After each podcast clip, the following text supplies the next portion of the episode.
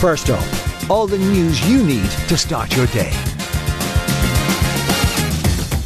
Good morning. You're listening to Newstalk with me, Shane Beatty. It's Monday, November 13th. I hope you're well. Coming up where there's a red warning is not to travel. Just keep an eye out for debris, branches, etc., that may be impeding a route. Batten down the hatches, Storm Debbie does damage, and rents continue to rise across the country. Plus, we'll have all the other news making the headlines and the latest in sport and entertainment.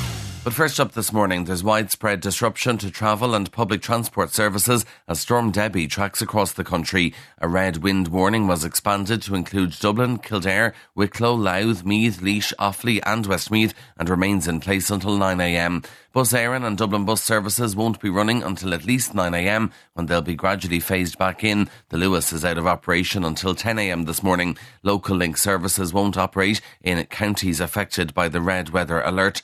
Rail services are operating normally, but with speed restrictions, which will cause delays. Schools and preschools in red and orange alert counties have been asked to remain shut until 10am. Road users are being warned they'll encounter dangerous driving conditions, especially with fallen trees due to heavy wind. National Director of Fire and Emergency Management, Keith Leonard, has this advice for motorists.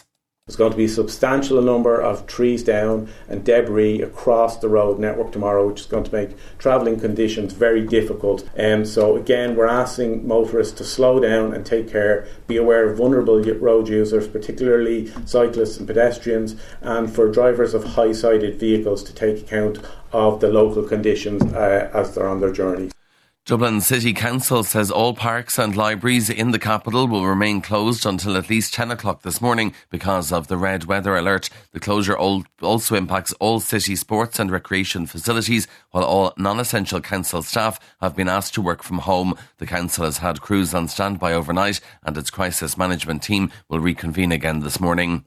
To other news, and rents are rising faster outside of Dublin. In the third quarter of this year, rents rose by an average of 1.8% across the country compared to the previous quarter. This compares to rent rises of 0.4% in Dublin, mainly down to a boost in housing supply in the capital. Daft report author Professor Ronan Lyons says it's a different picture in other parts of the country. I think the underlying story there is one of, of, of supply working. In, in Dublin, new rental supply has been built, and as a result, we're seeing an end to rental increases, uh, whereas elsewhere in the country, there have been no new rental homes built, supply is still very tight, and, and rents are increasing at a, at a, a very fast pace. An extra 215,000 people are now eligible for free GP visit cards. Health Minister Stephen Donnelly has announced the third expansion of the scheme. It follows the rollout of free GP visit cards to 78,000 children aged 6 and 7 in August. Minister Stephen Donnelly says he wants to help more people. So now every child in Ireland up to their eighth birthday uh, can access free GP care. But on top of that, we're adding in uh, several hundred thousand, uh, 420,000 uh, GP cards really for the squeezed middle because we know there are people around Ireland. They need to see their GP or they need to bring one of their, their children to the GP, but they can't afford the 50 or 60 or 65 euro uh, that that costs and they've been holding off. Hamas has denied refusing fuel from Israel for Gaza's biggest hospital. The World Health Organization says Al Shifa is no longer functioning after Palestinian authorities claimed a loss of power caused the deaths of 12 people. Israel believes militants are using it as a command bunker and insists it's not targeting civilians. Elsewhere in Gaza, Palestinian mother Shahid Abdul Qadir Al Har says she and her son got caught up in an airstrike with no warning. We were sitting in the room. We didn't hear the noise of the rocket. Suddenly, there was an explosion. I found my son in a different flat, covered in dust, and had fallen. I don't know how he got out of it.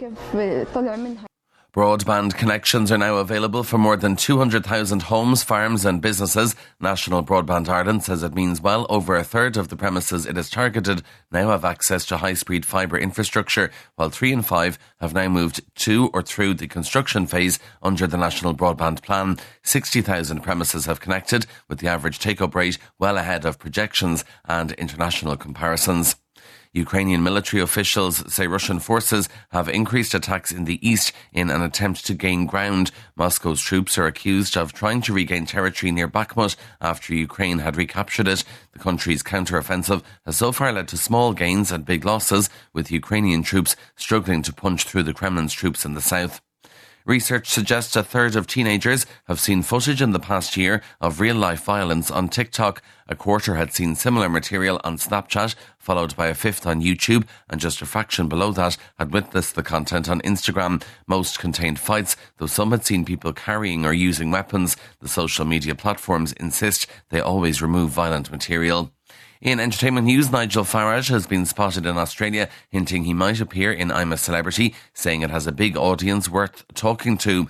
The former UKIP leader has previously said he had turned down requests to join the show. ITV has yet to announce its official lineup for the programme, which returns to screens this Sunday. Other rumoured contestants include Denise Van Outen and Made in Chelsea's Sam Thompson. And finally, in sport, in soccer, St. Pat's are the FAI Cup champions for a fifth time. They came from behind to beat Bohs 3 1 in yesterday's final at the Aviva. Pats midfielder Chris Forrester says they stayed calm despite conceding an early goal.